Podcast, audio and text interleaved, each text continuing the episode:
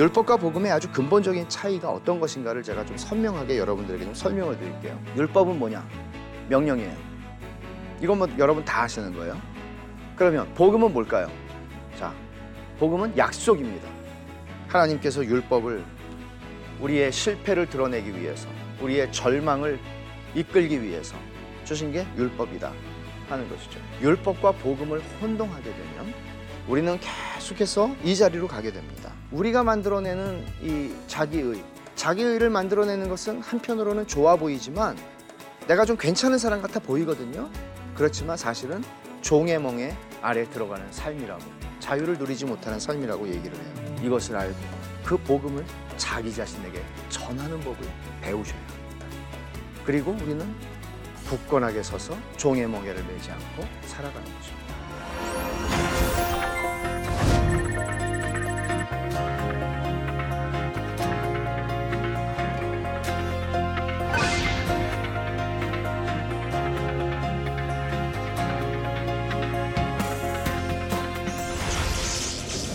안녕하세요. 어, 오늘 율법과 강의 두 번째 강의 어, 시작합니다.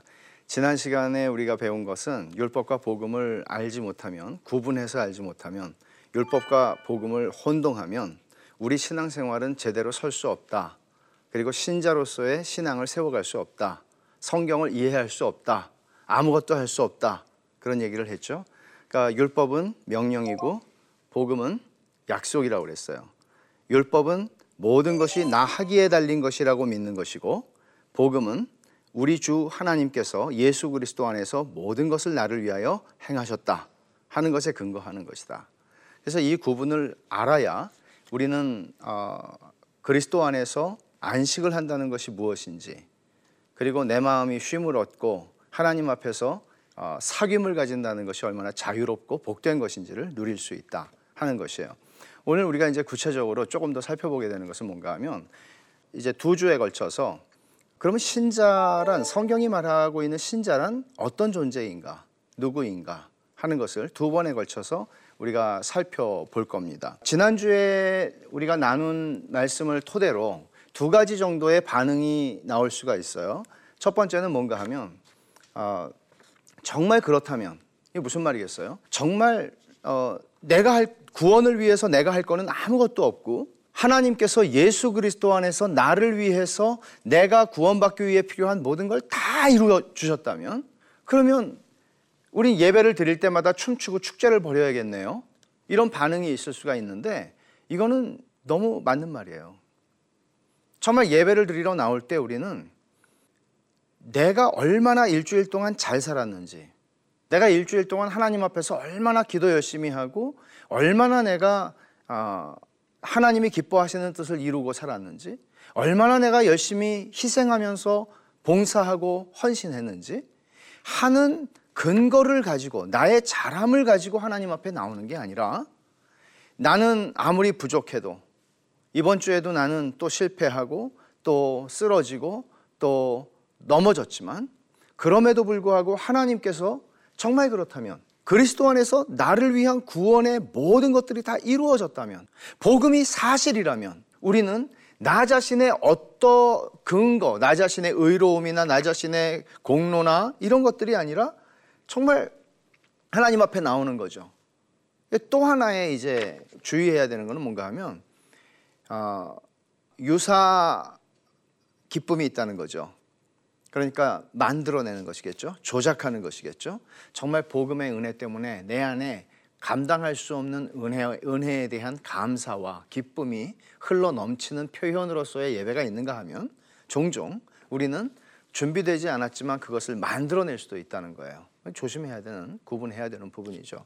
두 번째로 지난주에 어, 이 강의에 대해서 이런 반응을 할 수 있어요. 정말 그렇다면 율법은 무슨 소용이 있나? 율법이라는 거는 결국 우리를 좌절하게 하고 나는 정말 안 되는 사람이구나. 하나님의 율법, 율법이 요구하는 이 완전함에 대한 요구를 나는 어떻게 해도 이룰 수 없구나. 이렇게 좌절하는 사람들에게 복음으로 인도하는 것이 율법이었다면 복음으로 인도함을 받은 다음에는 율법은 이제 소용없는 것이겠죠. 이렇게 말할 수 있다는 것입니다. 그러나 그렇지 않다는 거예요. 그럼 마음대로 살아도 되냐? 너무나 많은 사람들이 이제 그런 질문들 합니다. 어, 이제는 나 구원받았으니까 이제 구원받은 거는 하나님이 취소 안 한다고 그랬으니까 나는 이제 천국 가는 티켓 받았으니까 나 이제 마음대로 살아도 됩니까? 기독교 신자들이 이런 식의 생각을 가지고 살기가 굉장히 쉽다는 거죠. 지난주에 말씀드린 것처럼 어, 율법의 제3의 기능이라고 하는 것은 내가 하나님의 은혜를 받고 구원의 은혜를 누리는 사람으로서 여러분 사랑 내가 사랑하는 사람이 생기면 사랑하는 사람의 원하는 것을 이루어 주고 싶은 마음이 생기잖아요. 그게 하나님이 주신 마음이에요. 그러니까 우리가 하나님의 은혜를 받고 하나님을 사랑하게 되면 우리 하나님의 뜻대로 살고 싶은 마음이 속에서 일어나는 거죠. 이게 중생한 사람의 마음이거든요. 그러면 그 마음을 따라서 내가 이제 하나님 뜻대로 살고 싶은데 어떻게 하나님의 뜻을 알지? 그게 율법입니다. 이게 율법의 제3의 기능이라는 것이에요.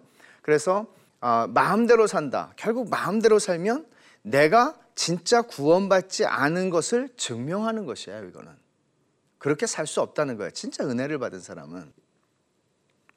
그래서 바울 사도도 복음을 로마서에서 3장과 4장에서 1장부터 시작하죠. 물론 쭉 설명을 하고 나서 이런 말을 6장 1, 2절에 합니다. 그런즉 우리가 무슨 말을 하려 은혜를 더하게 하려고 죄에 거하겠느냐?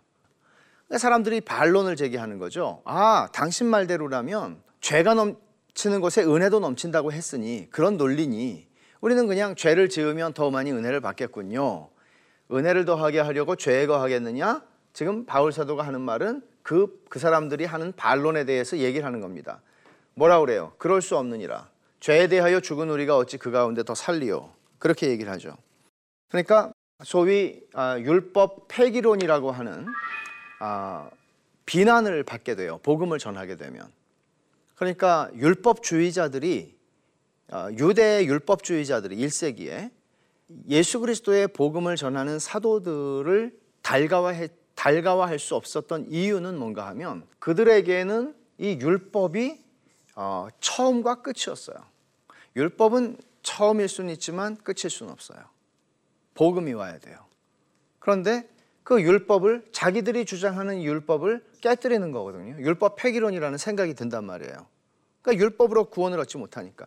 그래서 그들은 이 복음을 반대할 수밖에 없었는데 만약에 우리가 오늘날에도 마찬가지예요. 복음을 신실하게 전하면 이런 비난을 받기가 쉬워요. 어떤 분이 그런 얘기를 하세요. 어떤 젊은 목사님이 저에게 어, 목사님이 말씀하시는 것처럼 그렇게 복음을 얘기하면 간혹 사람들이 이런 식으로 율법 폐기론인 것처럼 듣지 않겠습니까? 그러면 교인들이 아 이제는 우리가 할 게 아무것도 없네 헌신하지 않아도 봉사하지 않아도 뭐 이렇게 하지 않아도 되네 이렇게 생각하고 다 이렇게 뒤로 넘어가지 않겠습니까? 그래서 제가 이제 그런 얘기를 하죠. 어, 사실은 그런 두려움은 복음을 전하는 사람에게는 있어요. 그런데 사실 그 부분에서 우리가 복음을 신실하게 전하느냐 신실하게 전하지 못하느냐가 나눠진다는 거죠. 20세기의 최고의 설교가로 일컬어지는 마틴 로이드 존스 목사님은 어, 이런 얘기를 했습니다. 그것은 복음 설교에 대한 아주 훌륭한 시금석입니다. 만일 내가 전하는 구원의 복음에 대한 설교가 이런 오해를 당하지 않으면 그건 복음이 아닙니다. 여러분 이 말을 한번 잘 생각해 보세요. 정말 내가 복음을 신실하게 전하면 아 정말 나는 할 수 있는 게 아무것도 없구나. 내가 구원받기 위해서 할 수 있는 거 아무것도 없구나. 하나님께서 그리스도 예수 안에서 나를 위해서 모든 것을 완전하게 다 이루셨구나. 하는 것을 깨닫게 되는 것. 정말 나는 할 게 아무것도 없는 거구나. 이렇게 가야 진짜 복음을 전한 거라고 로이드 존슨 얘기를 하는 거야. 그러니까 이것은 똑같아요, 순서가. 아까 우리가 살펴본 말씀처럼 율법이 들어온 곳은 범죄를 더하게 하려 함이라. 그러나 죄가 더한 곳에 은혜가 더욱 넘쳤다. 말하자면 이 죄가 더한 곳에 은혜가 더 넘쳤다 하는 이 말 때문에 사람들은 아 그러면 죄 지어도 되겠군. 죄를 지을수록 더 은혜가 넘치겠으니까. 그래서 이는 죄가 사망 안에서 왕노릇한 것 같이 은혜도 또한 의로 말미암아 왕노릇하여 우리 주 예수 그리스도로 말미암아 영생에 이르게 하려 함이라. 그런즉 우리가 무슨 말 하리요? 자 여기 은혜를 더하게 하려고 죄에 거하겠느냐? 이 반론이 여기에서 나오는 거죠. 그러니까 은혜를 더하게 하려고 죄에 거하겠느냐? 바울이 6장에서 뭐라고 그래요? 그럴 수 없다고 그러죠. 그럴 수 없다고 그러죠. 그러니까 이 질문이 나와야 정상이라는 얘기예요. 복음을 전하면 그러면 이 질문이 나오면 그 질문에 대해서 그 다음에 더 할 얘기가 6장과 7장에서 쭉 이어지는 것입니다. 그러면 바울 사도가 말하는 아, 신자란 어떤 사람인가, 누구인가 하는 것을 오늘 우리가 공부를 할 텐데, 자, 신자는 어떤 사람이냐? 죄에 대하여 죽은 자다. 이거는 신자에 대해서 굉장히 중요한 로마서 6장 2절에 바울 사도가 얘기하는 중요한 정의입니다. 로마서 6장 2절 한번 읽어보죠. 그럴 수 없다 그래요. 어떤 그럴 수 없다는 거예요. 은혜를 더하게 하려고 죄에 거하겠냐고. 그럴 수 없다. 죄에 대하여 죽은 우리가 죄에 대하여 죽은 우리라고 그랬어요. 우리가 어찌 그 가운데서 살리요. 우리라고 그럴 때 여기에는 분명히 바울 자신이 들어가요. 그리고 로마에 있는 이 편지를 읽고 있는 로마서를 보내고 있는 로마 교인들이 들어가는 거죠. 그러면 이 모두가 다 누구냐 하면 신자죠. 신자. 죄에 대하여 죽은 우리가 신자에 대한 굉장히 중요한 정의입니다. 죄에 대하여 죽은 사람이 신자예요.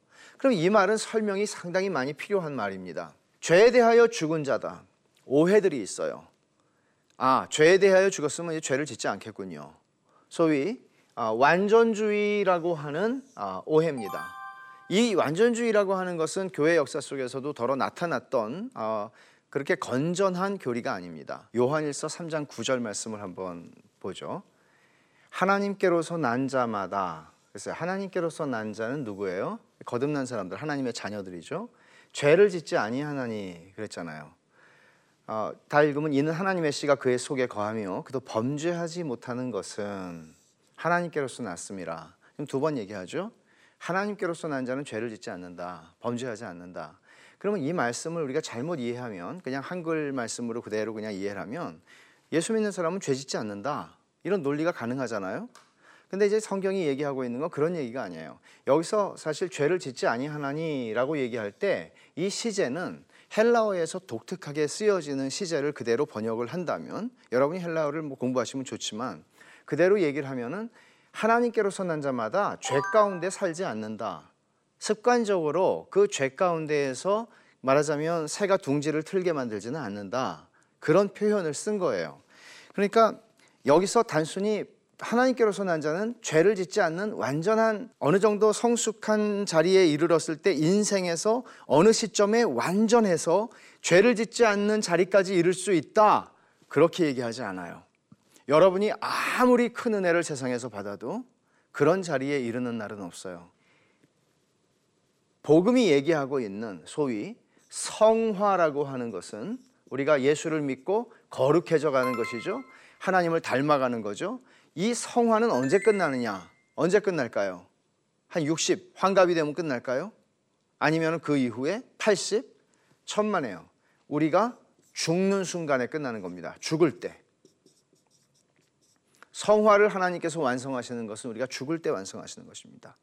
그러니까 여기서 얘기하고 있는 이 성경 구절을 하나님께로서 난 자는 결, 절대로 죄를 한 번도 짓지 않는다로 해석하는 것은 이 구절을 잘못 해석한 것이고 또 이 구절을 가지고 지금 로마서 6장 2절에 신자가 누구라고 그랬어요? 죄에 대하여 죽은 자. 그러면 죄에 대하여 죽은 자라고 하는 것을 이 말씀을 토대로 해서 어, 신자는 절대로 죄 짓지 않는 사람이라고 얘기한다. 틀린 해석이다 하는 것입니다. 그러니까 완전주의는 성경이 얘기하고 있는 게 아니에요. 또 신자는 죄에 대하여 죽은 자다라고 얘기를 할 때 죄에 대해서 죽으라는 명령이 아니라 선언이다 하는 것을 이해를 하셔야 합니다. 율법과 복음을 제가 처음에 설명을 드릴 때 우리가 이거는 국어하고도 관계가 있는 거죠.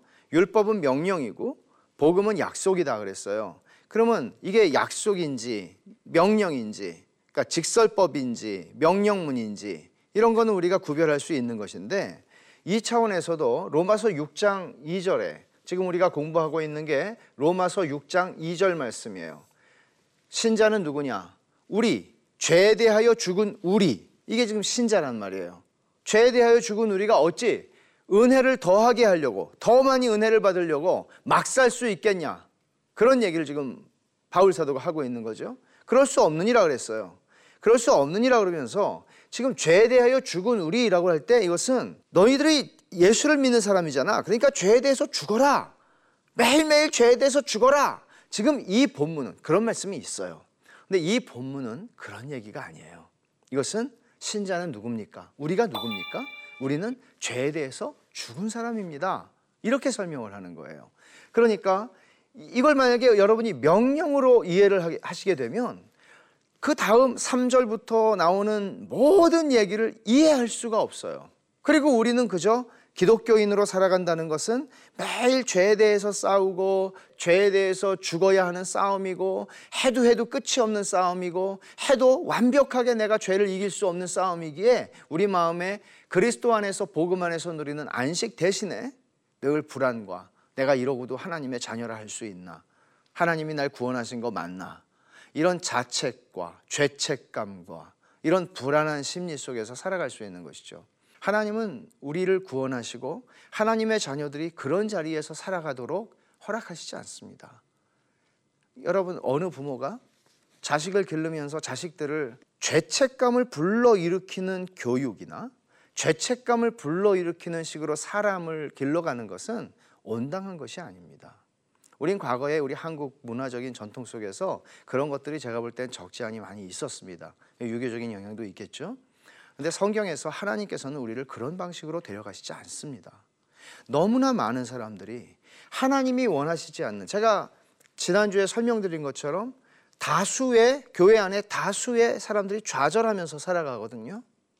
그들 중에는 많은 경우가 정말 하나님의 하나님께로서 난 자들이 있습니다. 그리고 하나님 앞에서 그들이 받은 은혜는 그리스도께서 다 이루신 은혜입니다. 근데 그 은혜 안에서 쉼을 누리기는커녕 열심히 주를 위해 섬기고 열심히 뭘 하지만 여전히 부족한 자신 안에서 죄책감에 시달리고 하나님 앞에서 좌절하는 거죠. 온당치 않은 것입니다. 왜 그래요? 율법과 복음을 구분하지 못하기 때문에 마찬가지예요. 이 구절, 이 로마서 6장 2절에서 복음과 율법을 구분하라는 얘기예요.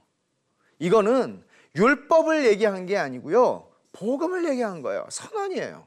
그래서 이, 이 면에서 역시 우리가 오해하지 말아야 한다 하는 것이 두 번째, 신자는 죄에 대하여 죽은 자입니다. 라고 얘기할 때, 아, 이거는 선언이지 명령이 아닙니다. 이거는 복음이지 율법이 아닙니다. 이게 두 번째 이야기입니다.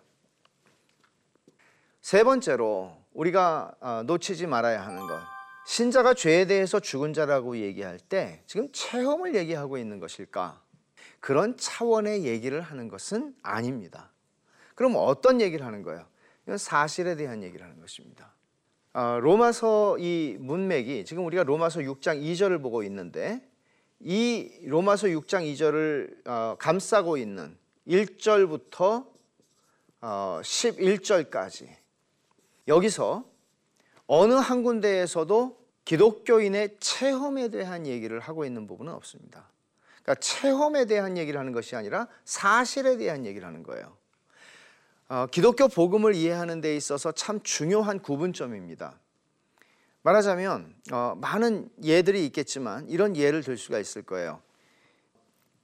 이제 미국에 저는 미국에 한 13년 살다가 최근에 들어왔는데 미국에 사는 한국 사람들 가운데 미국 시민권을 얻으시는 분들이 계세요. 그럼 미국 시민권을 얻는 사람들이 자, 미국 시민권을 시험 보고 뭐 선서도 하고 그리고 이제 얻어왔어요. 근데 증은 받아왔겠죠. 근데 자기는 변한 게 하나도 없어요. 여전히 까만 눈동자, 여전히 까만 머리, 여전히 동양인의 피부 변한 게 없어요. 여전히 집에 와서 한국말 하고 바뀐 게 없어요. 그렇지만 그 사람은 사실은 법적으로는 미국 시민이 된 거죠. 그러니까 우리가 하나님의 구원을 받는다고 하는 것도 동일한 얘기. 여기서 지금 죄에 대하여 죽은 사람이다. 너 지금 죄하고 한, 한 통속이 아니야. 그 전에는 네가 죄하고 한 통속으로 살았지만 지금은 죄하고 한 통속이 아니고 너는 지금 하나님의 아들의 나라로 옮겨져 왔어. 시민권이. 빌립보서에 있는 표현을 빌면 너희 시민권은 하늘에 있다. 우리 시민권 하늘에 있다. 그러니까 우린 시민권이 하늘에 있는 사람이에요. 그런데 지금 어디 살아요? 이 땅에 살잖아요. 이 땅의 사람하고 똑같이 생겼잖아요. 그러니까 그런 차원에서 우리는 복음을 이해할 때 하나님께서 우리에게 주신 구원이라고 하는 것은 갑자기 구원받으니까 피부색이 변화 이런 차원의 얘기를 하는 거 아니에요. 성경이 얘기하는 것은 지금 체험을 얘기하지 않아요.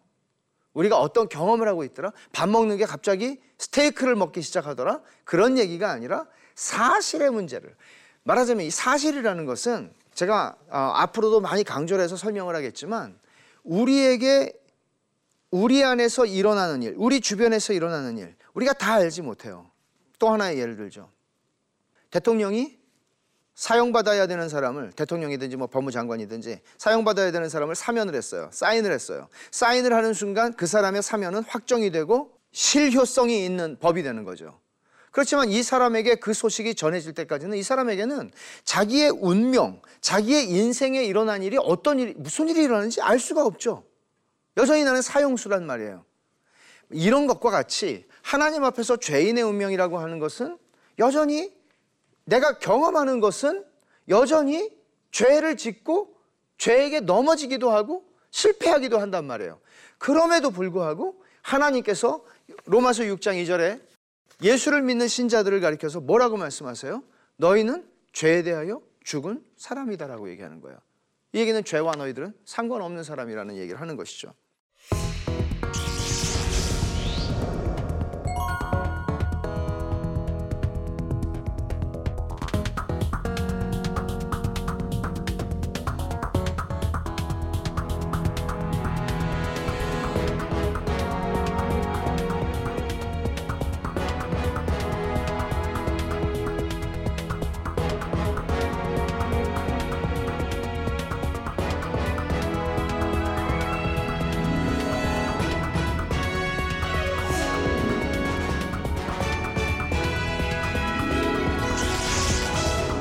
정리를 하면 명령법과 직설법을 구분하는 것을 율법과 복음의 문제에서 우리는 잘 배울 필요가 있습니다. 만일 여러분들의 신앙이 바르게 성장하려면 어떻게 어, 뭐가 필요한가 하면 여러분들은 늘 복음을 들어야 합니다. 굉장히 중요한 것이에요. 어, 사람들이 너무나 많이 생각하기를 내가 주님을 얼마나 사랑하나 아, 나왜 이렇게 주님을 사랑하지 못하지? 그런 생각을 해요. 그리고 막 자책해요. 근데 우리가 생각해야 되는 것은 내가 주님을 얼마나 사랑하나 하는 것보다 중요한 것은 주님이 나를 어떻게 사랑하셨고 얼마나 사랑하셨나에 초점을 맞추는 거예요. 이게 복음이에요. 내가 주님을 얼마나 사랑하나, 아, 배은망덕하다. 아무리 나 자신을 쥐어짠다 한들 거기서 사랑이 더 나오지 않아요.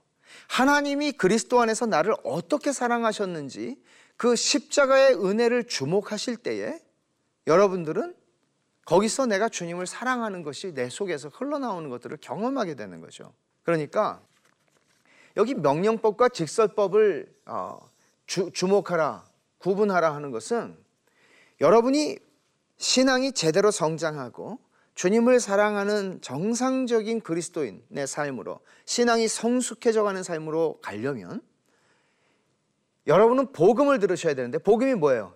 어떤 것이 복음인가요? 직설법이죠. 하나님이 그리스도 안에서 너를 위해서 다 하셨어. 이 직설법이에요. 그러면 만약에 여러분들이 이거 복음이 아니라 이 명령법 계속해서 여러분 이번 주에도 여러분 주님을 위해서 이것 이것 이것을 하면서 승리하는 삶을 사십시오. 그러면 주님이 여러분을 축복하실 거예요. 하는 메시지를 들어서는 100번, 1000번, 만 번을 들어도 이 율법을 들어서 우리의 신앙이 자라지 않아요. 우리 신앙은 하나님이 그리스도 안에서 당신을 위해서 이렇게 하셨다는 것을 아십니까? 복음, 직설법을 들어야 돼요. 그러면 직설법과 명령법을 구분하는데 제가 한 가지 중요한 그 설교를 듣는 팁이라고 할 수가 있겠죠. 어, 이것은 설교자들에게는 설교를 하는 데 있어서 굉장히 중요한 원리인데요. 자, 순서가 있어요. 두 가지 순서를 제가 제시를 해드릴게요. A 유형의 설, 설교는 명령법이 나오고 직설법으로 가는 것이에요. B 직설법이 나오고 명령법이 나오는 거예요. 자, 한번 생각해 보세요, 이거를. 그러면 명령법이 나오고 직설법이 나온다는 율법이 나오고 직설법이 나오는 거죠. 율법이 나오고 그러면 이렇게 하십시오. 그러면 하나님이 여러분들에게 복을 주실 겁니다. A 유형의 설교입니다.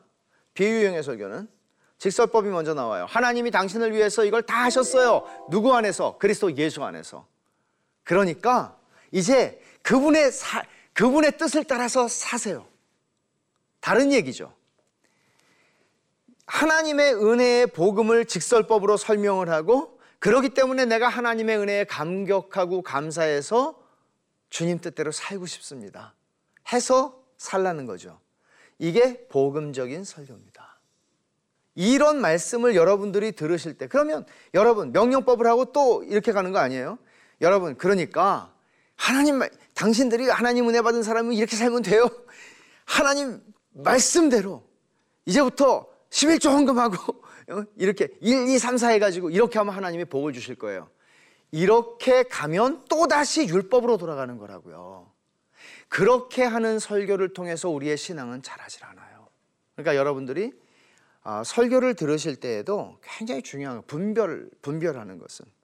그래서 아, 하나님의 주신 은혜에 대한 풍성한 말씀, 하나님의 은혜에 대해서 풍성히 말씀할 때 하나님은 그 영광스러움이 그 말씀 속에서 우리에게 온전하게 드러나게 되고 하나님이 어떤 얼마나 선하신지 하나님이 얼마나 영광스러운 분인지가 드러나게 되고 그 드러남 속에서 우리들은 뭘 보게 되나 하면 정말 내가 저 아름다우신 하나님 저 영광의 하나님을 위해서 내 삶을 온전히 살고 싶다는 생각이 드는 거예요. 이렇게 가는 것이 그리스도인들이 복음 위에서 종의 멍에 아래로 들어가서 종의 멍에를 짊어지고 염려와 불안 속에서 하나님이 나를 치면 어떡하나 하는 두려움에 사는 것이 아니라 하나님이 이미 그리스도 안에서 변할 수 없는 은혜를 취소될 수 없는 은혜를 주신 은혜에 감사해서 늘 넘어지고 약함에도 불구하고 그리스도 안에서 나를 받으시는 하나님의 선하심을 바라보고 하나님을 사랑하고 그 길을 순종하여 걷는 것이에요. 이게 율법과 복음을 명령법과 직설법을 구분함으로써 여러분들이 신앙생활에서 실제로 얻고 누리게 되는 유익이라고 말씀을 드릴 수가 있습니다. 그래서 어, 사실은 이것은 어, 시작이죠. 오늘 우리가 그리스도인은 누구인가, 신자는 누구인가 하는 것을 죄에 대하여 죽은 우리라고 하는 로마서 6장 2절 말씀을 가지고 살폈지만 다음 주에 우리가 살펴보게 되는 것은 이어지는 3절부터 6장 3절, 로마서 6장 3절부터 이어지는 말씀을 통해서 신자는 누구인가? 부정적인 의미에서는 죄에 대하여 죽은 사람이죠. 그러나 적극적인 의미에서 우리는 그리스도와 연합한 자다 하는 것을 복음이 우리의 정체성에 가져온 의미를 살펴보는 시간을 다음 주에 가지면서 율법과 복음을 더 선명하게 구분하는 것을 배우게 될 것입니다. 감사합니다.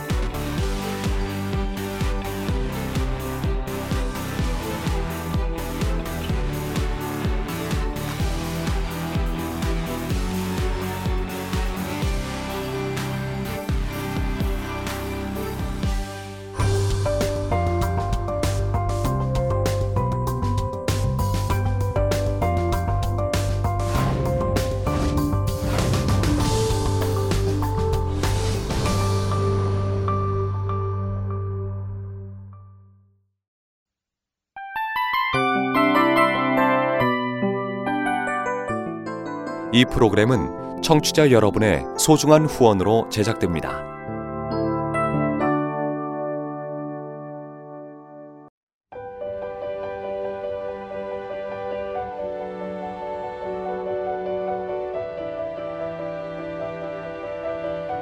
세상에는 수많은 교회들이 있지만 더 깊이 있는 말씀 강해를 찾기 위해 크기로만 교회를 선정하지 않습니다. 보다 좋은 영적 콘텐츠를 더 많이 나누기 위해 방송비를 받지 않습니다. 1년 365일 복음만 전하고 싶어서 우리는 광고를 하지 않습니다. 온누리의 복음을 땅끝까지 CGN TV와 함께 땅끝 선교사가 되주세요.